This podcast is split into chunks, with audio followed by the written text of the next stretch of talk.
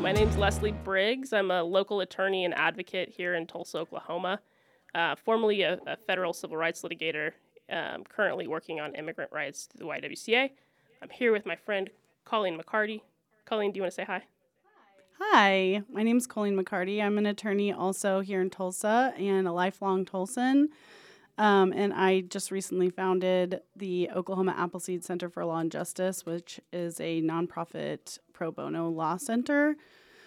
Um, and we are one of our advocacy projects is working on a case um, of a woman named April Wilkins, and we will be recording a podcast about that. It involves a um, pretty high profile local business that um, was sort of tangentially involved, and um, yeah, and I think really it's a story about how the local systems here um, did not serve justice in this case, and even a little bit about how some of these local systems are vulnerable to the influence of money and power and corruption.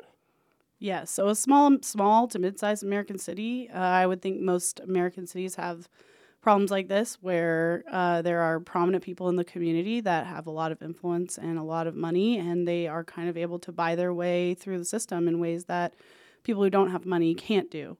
And that is exactly what we see on full display in this case we're going to be recording about. So this case has like struck a lot of personal chords for me and and for Leslie, um, just as as women ourselves, but then also as attorneys. There's so many mistakes and things that happened that I've never seen happen in another case before. Yeah. Like had never some really stunning things it's like almost out of a TV show about corruption. Yeah. You know. It feels like a 1990s Tulsa-based episode of Miami Vice.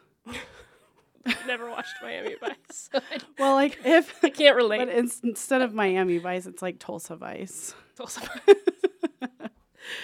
Oh man, and sometimes we're we. I'm gonna just tell anybody that's listening right now that, that we will be making jokes and laughing, but that is um, my coping mechanism, and uh, I use laughter to deal with my other emotions that I don't want to feel. So I don't want anybody to think that we've taken anything lightly about this case, but there, um, there are just some things that uh,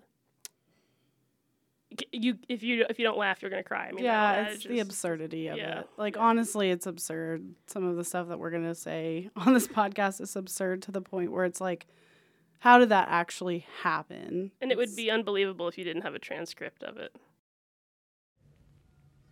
Colleen and I hope you'll join us for season one of the Panic Button podcast.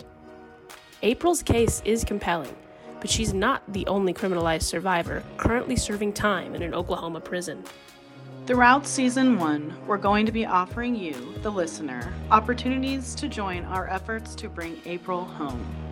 You'll also have the chance to join our broader effort to change the way survivors of domestic abuse are treated by the criminal justice system. We hope you'll listen. I'm Colleen McCarty. And I'm Leslie Briggs. Episode one of the Panic Button podcast will be available June 28th, wherever you get your podcasts.